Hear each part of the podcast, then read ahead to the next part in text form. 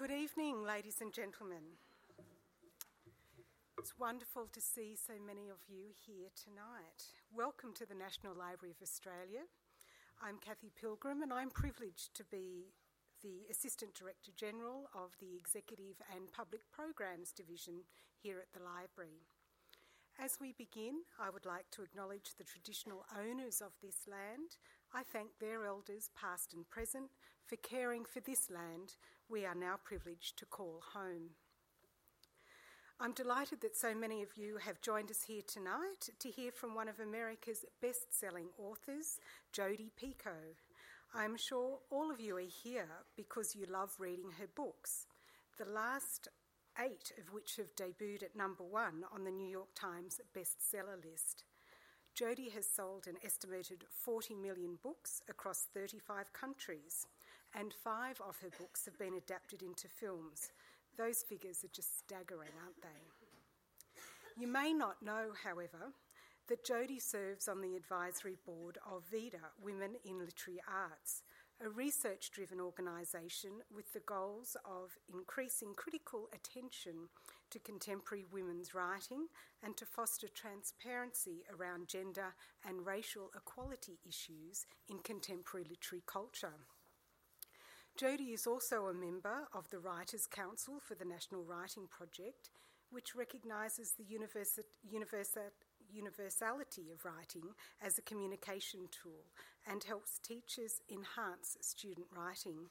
And she is a spokesperson for Positive Tracks Children's Hospital, which supports youth led charity fundraising through athletics. I actually don't know how she gets the time to write.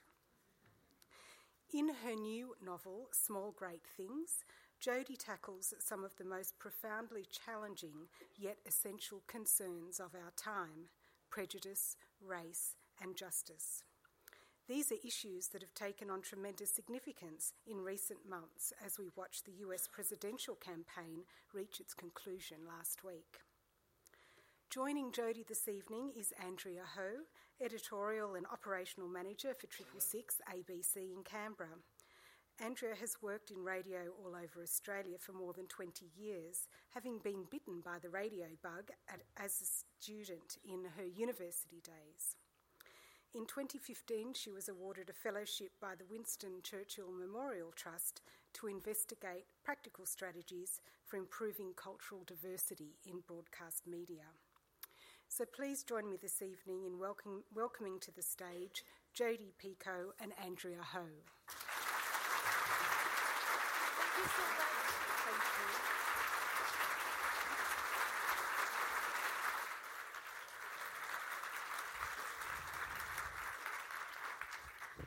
Jodi, lovely to meet you. Thanks for the flowers. Aren't They're they beautiful? so pretty. They're gorgeous.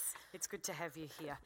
Small Great Things, your latest novel. Look at this audience, by the way. I wonder if, just seeing that, you know, they're all here from Canberra, I wonder if you might say what you did this afternoon. You went for a bit of a walk. What did you see? I did. I, I forgot the name of the, the preserve again. Where am I? Uh, Aranda. I was Thank in a, the Aranda bushwalk, and I was out um, with uh, uh, my new friend and Karen, who is an Australian author.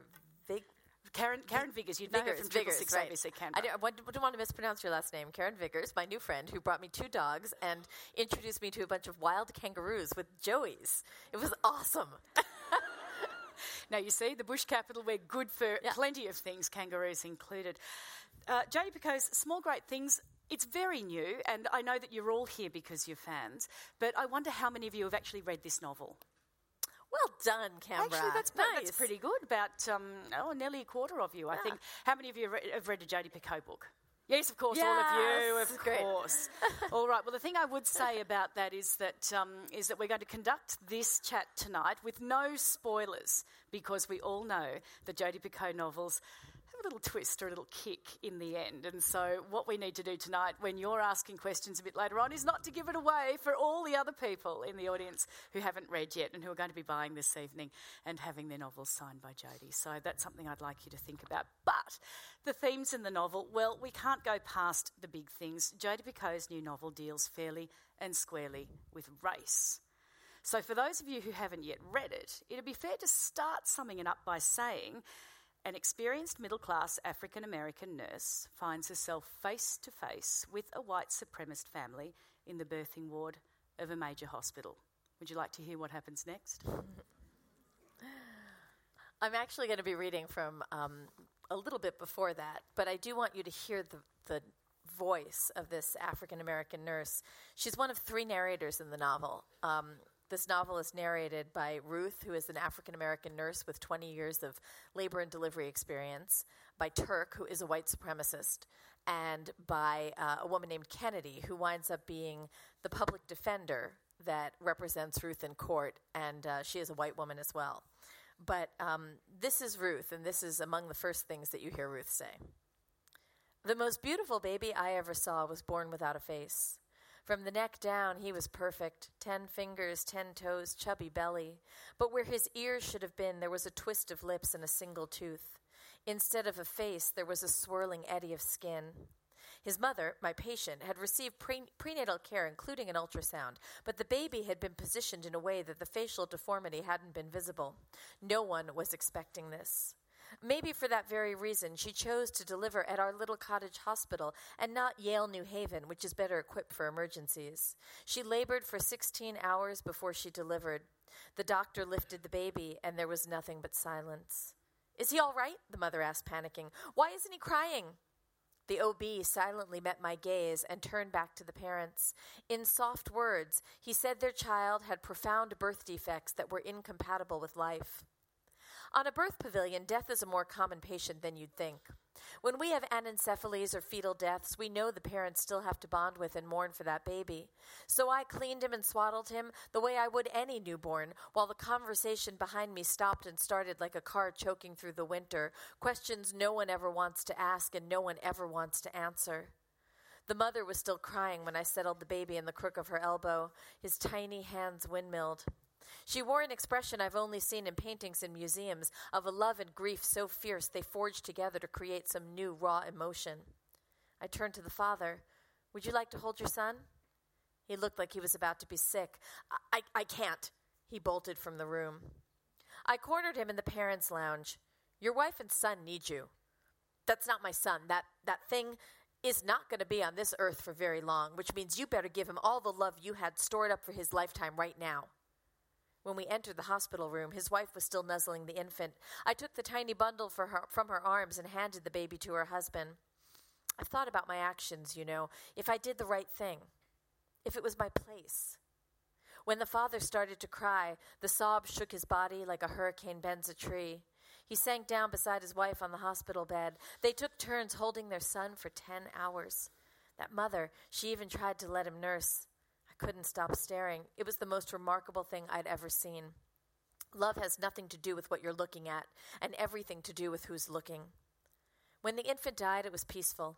We made casts of the newborn's hand and foot for the parents to keep. I heard the same couple came back two years later and delivered a healthy daughter. It just goes to show you every baby is born beautiful. It's what we project on them that makes them ugly.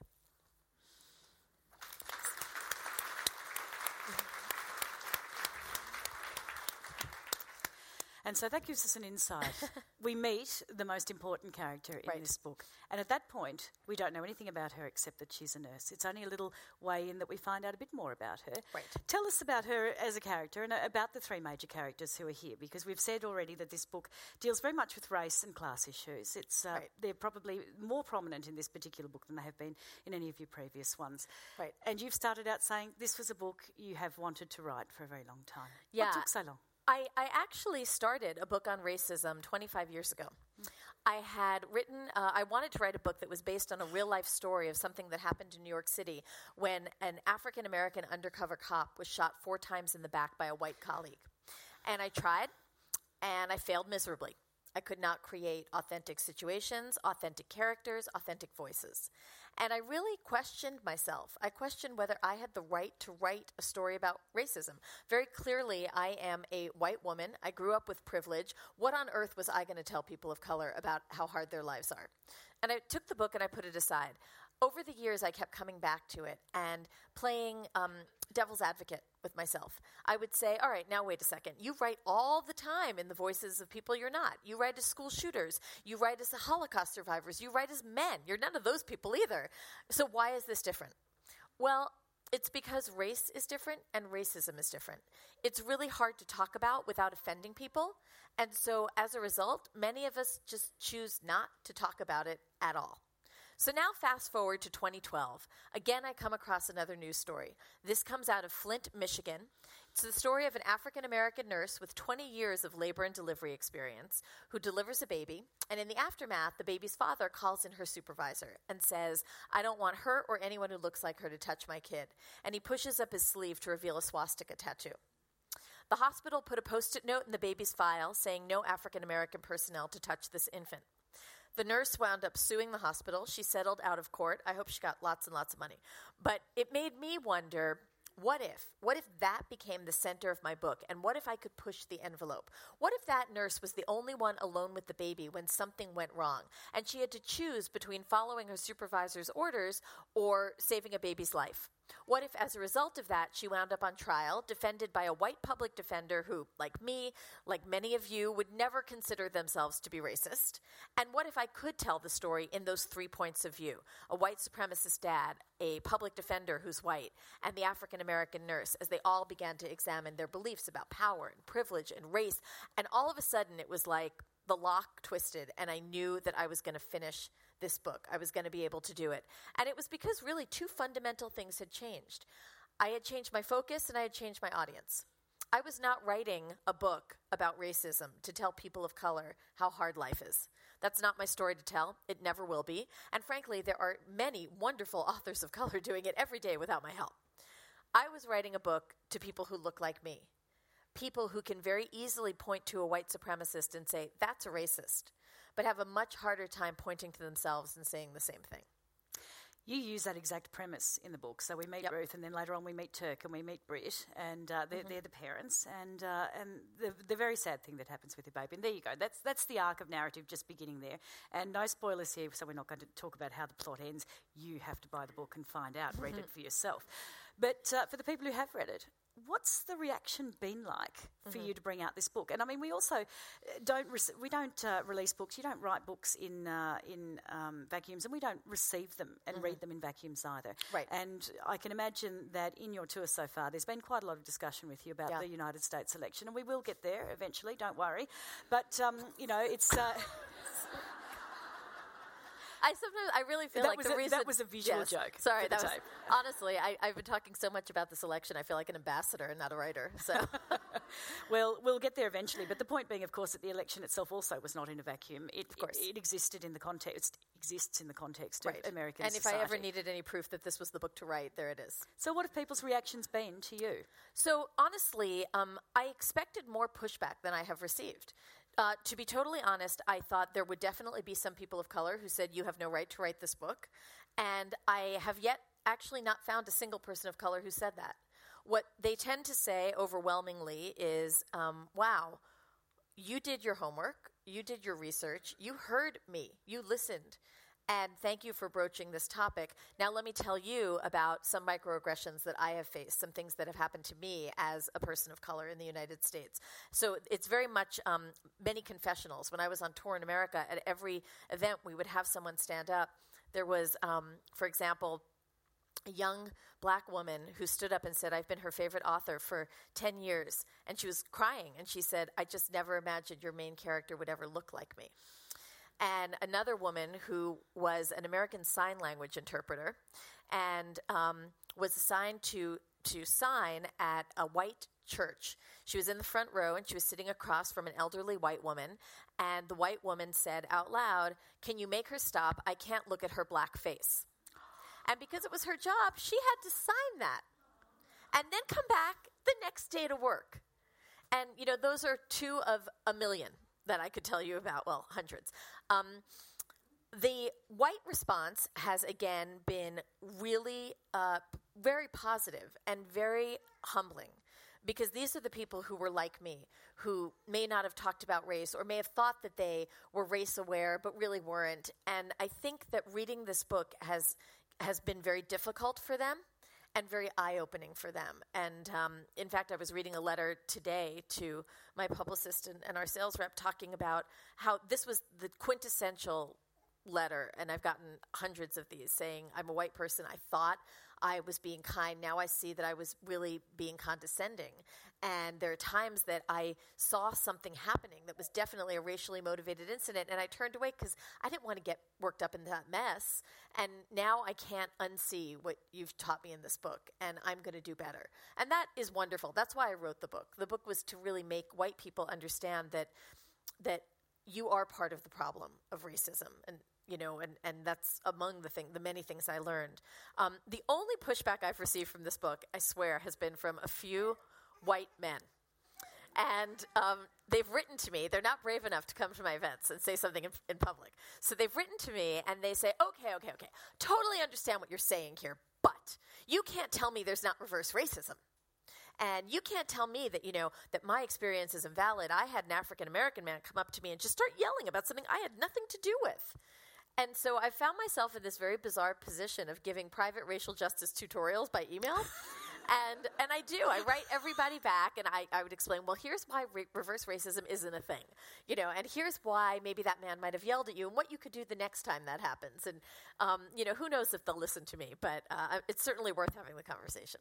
How marvelous to be an ambassador! What? Um, thank you for the work that you do with the um, with the research that you have to do to, to get those characters right. I mean, what, what an amazing compliment to be paid for somebody yes. to say, You wrote about me. Yes. You told my story. I can't believe how much mm-hmm. you got it right. But you've admitted to yourself that although you saw what the issue was and you've seen it repeated mm-hmm. over and over and over in the news cycle, you didn't grow up that way. No. You grew up in quite the opposite mm-hmm. sort of mm-hmm. situation. Your your lived experience mm-hmm. doesn't include any of the things that happened to Ruth Absolutely. in the book. So tell me about how you got Ruth and her son and her mm-hmm. sister and the community right. So, the research for this book was um, very all encompassing. I couldn't ask all of you to unpack your biases if I hadn't done it myself. So, I actually started off by reading a lot of work by racial justice educators so I could have a vocabulary because I didn't know it. Um, then I enrolled in a racial justice workshop, thinking, how bad could this be? You know, I'm a nice person, I'm open minded. I left every night in tears, every night. And it was. It was the stories that got to me. The Asian American woman who talked about her love hate relationship with eyeliner because it was hard to use on her features, but it was the standard of beauty she had grown up with having having uh, any of you who did um, did the uh, conversation here with um, Benjamin and Michelle Law, we talked about the fact that I got the double eyes and they didn't. it was just one of those racial quirks, right? But it's but yes, but we yeah, have this conversation all the time, right? Um, and then uh, the the African American woman who very poignantly stood up and said, "I when I walk out the door every day, I have to put on a mask." a metaphorical mask so that I am the kind of black woman other people can handle. And just once, I would love to walk out the door as me. And these are things I have never had to think about, never had to consider. When I finished that workshop, I then collected a group of women, uh, African American women, about 10 of them, who overlooked my ignorance about their upbringing and sat down with me for over 100 hours of interview tape. They talked about their hopes and their fears, and their failures and their successes, and again, they brought their stories with, with them. So there was the mom of a new baby, cutest little boy in the world, on her hip, and she comes in one morning after the shooting of yet another unarmed black man by the police in America, and she's in tears, and she said, how do I do it? How do I keep my son safe when he grows up? How do I teach him to not be black? Um, there was the young girl who had graduated from Vassar College, a very elite college in the US, who took her water bottle that said Vassar on it everywhere. And when she was on public transportation, she would face it out sitting next to her so that as white people walked by, they'd know she was one of the safe ones. And there, there was the mom who said to me, How often do you talk to your kids about racism?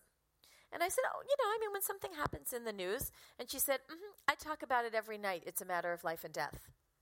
And all of these things made me realize that I had not talked about race for 50 years. That's a privilege in and of itself. So these women not only shared their lives with me to help me create the character of Ruth, but a couple of them became what are called sensitivity readers. So they read the manuscript in progress. They told me when Ruth's voice sounded right, and they told me when she sounded totally off. And my job was not to get defensive, but to say, great, how do I fix it, and to listen to them, which is exactly what I did. And the same happened with Edison, with Adisa, with all of the characters of color in the book. Um, and uh, and really, it was just scratching the tip of the iceberg. There's so much more that I could have written about that they shared with me, but I only had, you know, a certain amount of pages. it's already a long book. Um, the other bit of research that was also very eye opening and really was about creating a voice other than my own was to work with white supremacists. And I met with two men who were former white supremacists. The first is a man named Tim Zaal He grew up in Orange County, California, in a very privileged home. He ran with a very violent crowd of skinheads. One night, he beat up a gay man and left him bleeding out in the street, expecting him to die. Years later, when he got out of the movement, he wrote a letter to the rabbi at the Simon Wiesenthal Center, which is um, a like a, a museum of tolerance in LA. And the, he, he apologized to him because at one point he'd written the guy some nasty note or something. So the, the rabbi wrote him back and said, Why don't you come work for me? And he did. He gave talks every day about leaving a life of hate. One day he's in the cafeteria and he looks up, and there's the man that he beat up and left for dead, leading a group, a tour group, through the cafeteria. Well, their eyes met. They wound up sitting down over a period of months. There were apologies, forgiveness. They are now friends. They spend holidays at each other's houses, and every day they give talks about their experience to different groups. The other man I spoke with is a guy named Frankie Meeink. Frankie ran a very violent crew in Philadelphia, and at one point he was in jail, and he realized in jail that he had more in common with the black kids than he did the white kids. He basically would go to Bible study with them. He would talk to them about the girls they missed and the food that they missed on the outside. When he got out, his first job was to work for a Jewish man. And he had been told his whole life that Jewish people will try to steal all your money, rob you out of what you owe, uh, what you're owed. So he had contracted with this guy, and the night before his contract was up, the man called him into his office. And he thought, here it comes. He's going to stiff me on my, my salary. And the Jewish man said to him, You've done such a great job. I'd actually like to pay you double what I contracted you. And Frankie began to realize how many exceptions to the rule do there have to be before you have to change the rules. They both taught me that skinheads today are very different than the skinheads that we know from the 80s. They don't go around with shaved heads and Doc Martens and suspenders. They basically look like us. And they are online presences. They are trying to uh, create fear and incite hate through posts on social media. They work individually or in small cells. They'll go into communities and make it look like there are many more of them than there actually are. So they might leave the final call from the Nation of Islam underneath the windshield wipers of all the cars in a temple parking lot, for example. And they told me that today you can still go into rural places like where I live in the United States where um, skinheads are st- stockpiling weapons for the coming racial holy war, and you can go to their Aryan Independence Day celebrations or their Hitler's birthday celebrations in the spring, where you camp out, you listen to white power bands, you bring the kids because there are kid games like Pin the Star on the Jew or a pinata that is an African American man hanging from a noose. You can go target shooting, and the targets are of President Obama or Martin Luther King Jr. It's 2016. Someone is making those products in my country all of those elements are in the novel, and it's it's fantastic to get an insight into the writer's mind mm. and how you borrow unashamedly from the things Completely. that you. That and here's you the thing that you need to know about Turk: when you read Turk, I cut 80 pages of his narrative. 80 pages. There was so much more I could have said. In some ways, I'm waiting for you to release then the uh, the the um, extras because because I reckon I might have liked to have heard more from Turk. And we were we were you might be the only person, Andrea. it's a matter of life and death, right. Jodi.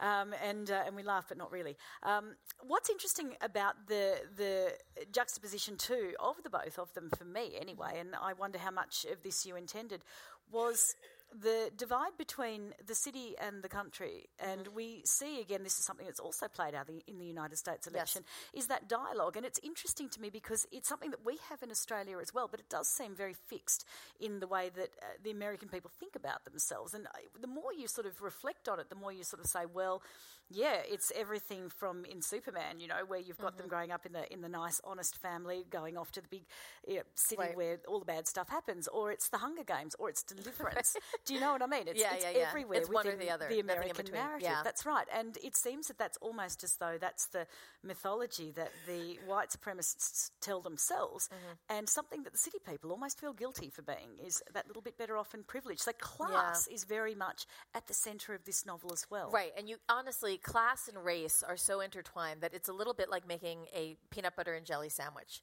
After you make it, if you pull the halves apart, you can't take the jelly off the peanut butter and vice versa. It's still all intermingled. And and honestly, there's no way to talk about class in the United States without looking at racial discrimination over a period of centuries. But what we found here, though, was that the, the white people were very much at the lower end of the class spectrum. Mm-hmm. And that's something that perhaps is not represented terribly well in novels these days. It was mm-hmm. the black woman who was middle class. Right. And that was very interesting to me. And it's also very threatening to the white patriarchy of society.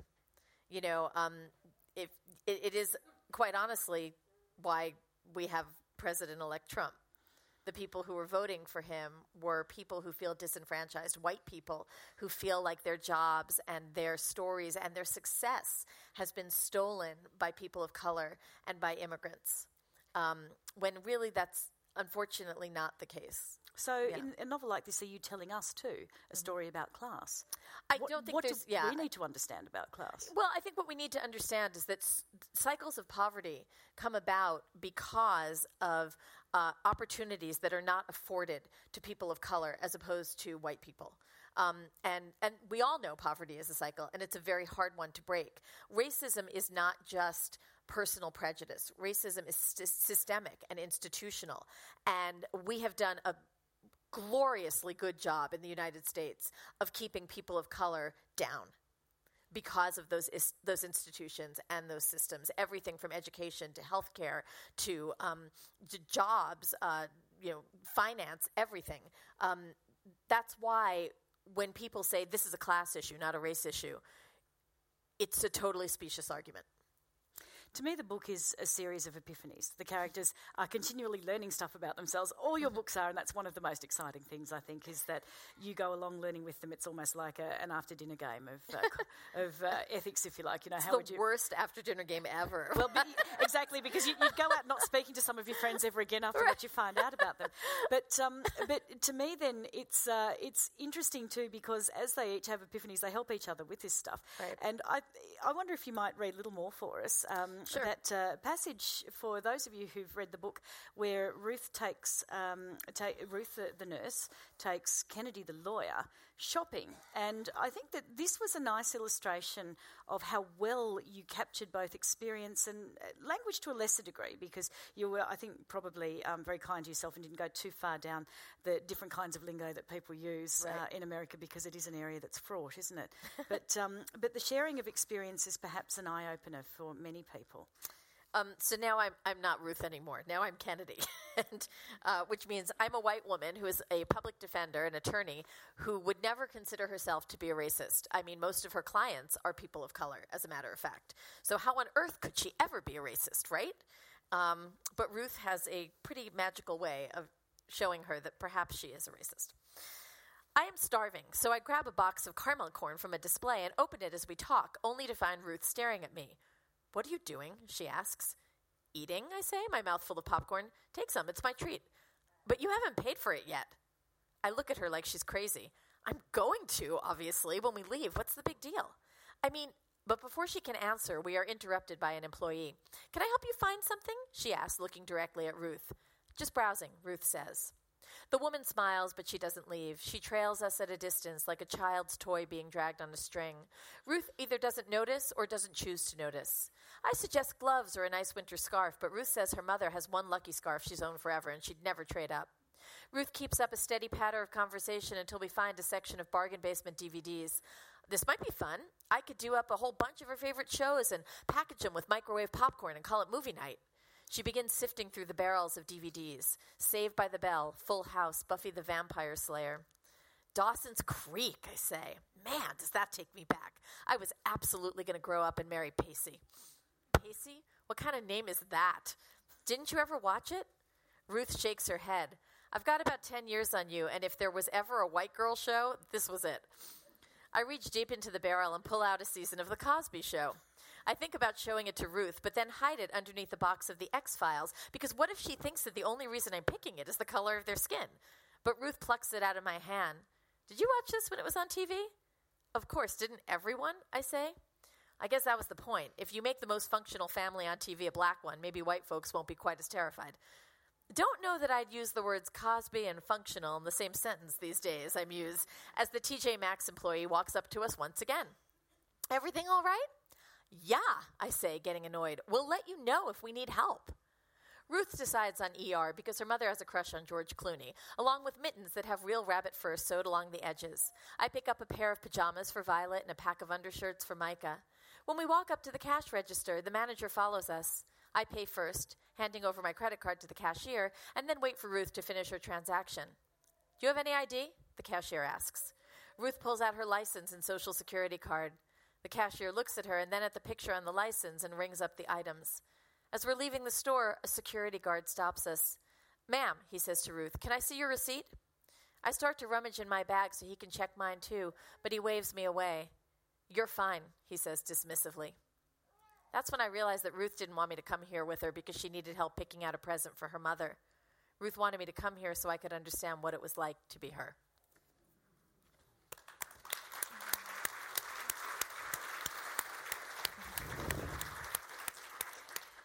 How did you get that lived experience just right? All those women of color, every single one of them had had that experience. And, you know, in the United States, um, my moderators in conversations like this, many of them were people of color. All of them said, that scene, oh my gosh, that scene. And they'd all had it.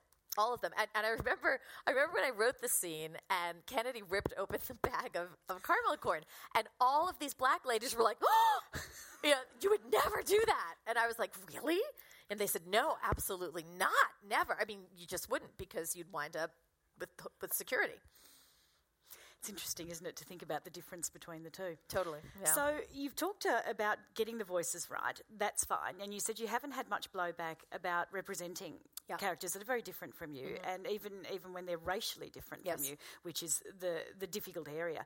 But how do you feel about the notions of cultural appropriation? And it's a conversation that, for those of you who are literary lovers here, you'll be aware of um, Lionel Shriver uh, doing the introductory um, address at the Brisbane Writers Festival, and she touched on that. And what she said was, "I hope the fad of uh, of uh, cultural appropriation goes away soon." And it did cause uh, quite a ruckus at the time. A number of uh, writers of colour got up and walked out, and there was, you know, newspaper articles uh, to all, all, the way to Sunday, really. Mm. What and then Lionel Shriver went on Time.com and dug herself an even deeper hole, which was fabulous. And look, she has yeah. a talent for digging herself holes. This is yeah. not about her, but I think right. this is about your No, but views. you know what? Mm. It is about her. And I'm going to tell you why. Cultural appropriation is a very real issue. Um, Cultural appropriation is about taking a narrative that traditionally belongs to a group that has not had a voice and a white writer taking over it and writing it. I want you to imagine what it would be like if you had a story that was truly yours to tell and you had been kept out of telling it for hundreds of years because it was always harder to be published as an author of color. And then some white person comes along and writes your story. Imagine how upsetting that would be. When Lionel Shriver gets up at the Brisbane writers conference and puts on a sombrero and makes fun of cultural appropriation, that is wrong. She is not only not taking seriously the the real struggle of people who are living in oppression, but she is making it all about her. For her to say, when is this fad over? When are people going to stop telling me what I can and cannot write? is so short sighted. Um, look, you should never write somebody else's story. When you set out to write, a responsible writer says, Why am I doing this? Am I writing other? Am I writing a voice of color because I want to profit off somebody else's pain? And if the answer to that is yes, then step away, drop the pen. If, however, you are writing a story that you feel an audience needs to hear, perhaps an audience that looks like you, which is my case, um, and you really do feel that it's best served by having a voice like Ruth as part of the mix, then you stop and say, okay, so, how do I do this as best I can? And the answer is you find people who have lived that story. You listen to those people. You mark down what they tell you. You make them your sensitivity readers. And when they say to you, this doesn't work, you don't go, oh, no, no, no, but I meant it like this. You never defend yourself. Instead, you listen to them and you let them teach you. And, you know, that is, I'm never going to be a black woman, ever. I can approximate authenticity. And what I can do is write a book that hopefully will open up the eyes of people who look like me enough that they will then really want to know what it is like to be a person of color in my country. And should they come to me for that? Absolutely not. They should go to amazing African American authors, you know, people like Ta-Nehisi Coates and um, Colson Whitehead and Jesmyn Ward and Jacqueline Woodson and Toni Morrison and Gloria Naylor and Nicola Yoon and I mean dozens and dozens of other amazing writers. If you're not reading those people, you are missing out on some incredible writing and you're also missing out on a chance to broaden your mind. If you only read people who look and sound like you, you're never going to grow. So, cultural appropriation, yes, it's real. No, don't ever talk about it wearing a sombrero. And three, make sure that if you choose to write other, because there is no fiction police, no one sits behind me and says, oh, you can't do that. No one's ever going to tell Lionel Shriver what not to write.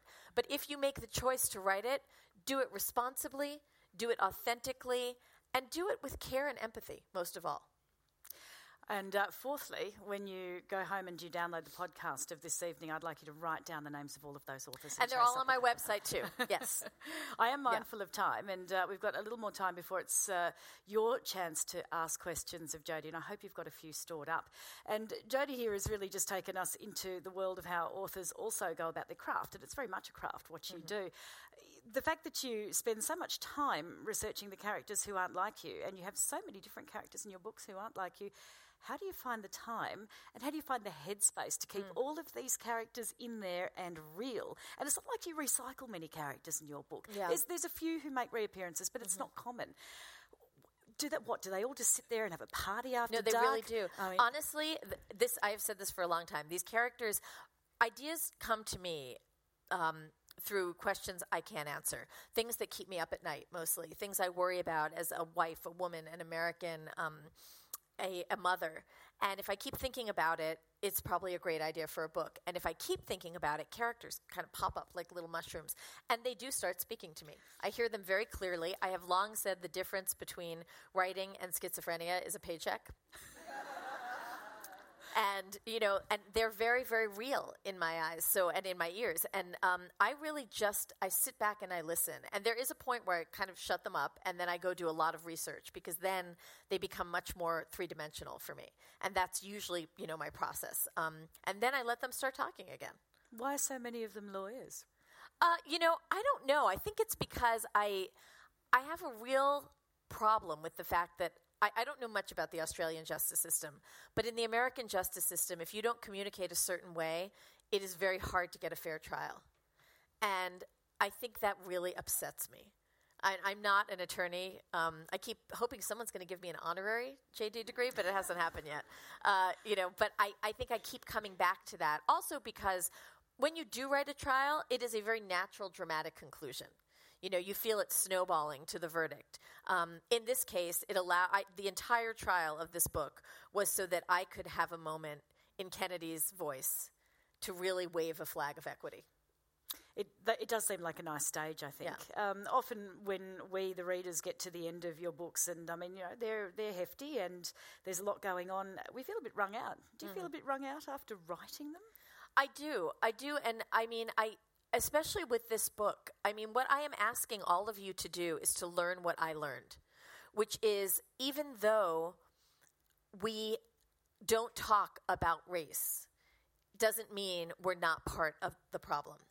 And that racism is not just prejudice, it's prejudice plus power, which means that even if you took every skinhead and shipped them off the planet, there would still be racism here. Why is that? Because of all the people with light skin. In Australia, in America, if you have light skin, you have all the power. And that is the, the opposite side of racism. And, you know, it's very easy for us to see the headwinds of racism, to know that there are ways that, that racism keeps people of color from achieving success. It's a lot harder for us to admit to the tailwinds of racism, the ways that white people get lots of opportunity and advantages just because we're born this color. And it could be something simple. It could be that you were rented an apartment because your landlord didn't want to rent to somebody of color. Now, you may never have known that. That didn't keep you from getting the apartment, though. You may think you went to a great school because you studied really hard. Well, that could be true. It also could be because your mom was there when you were four years old to read to you every night to instill those educational values. Someone indigenous might have had a mom working two or three jobs who wasn't there, and that kid was always playing catch up in school. When you begin to unravel that, you see that all this luck and hard work you've attributed to your success may not actually be quite so much luck and hard work, but just a lot of opportunity that other people did not have. And most of all, what I hope you take away from this book, like I did, is that when we talk about race, we are going to make mistakes. We are going to screw up. I'm going to screw up. It is still better to say, I'm so sorry. I didn't mean to offend you. Thank you for teaching me that. I'm moving forward. Than to not talk about it at all. Because you are part of the problem you need to be talking about this even in places when people of color are not around. And finally, I would say there are characters in all of your books, including in this one, who are not very nice characters, are not palatable characters. Mm. But you always find the core of humanity in them mm. somehow. How right. hard is it to find that humanity in those characters as they appear to you? Yeah, I will say that when I wrote Turk, every day that I wrote him, I would have to go downstairs and take a shower. I just felt dirty in his head. And I hated the fact that I could start typing the N word and it wouldn't even faze me after a few minutes. That made me feel sick. Um, but something happens to Turk that is, in my opinion, one of the worst things that anyone could suffer. And so you will find yourself feeling empathy for this very awful individual whose hopefully beliefs do not match yours. Um, I don't believe anyone's black or white, ever. And even Ruth has moments where she does things that are unlikable, you know, and she is is by far the shining light in the story.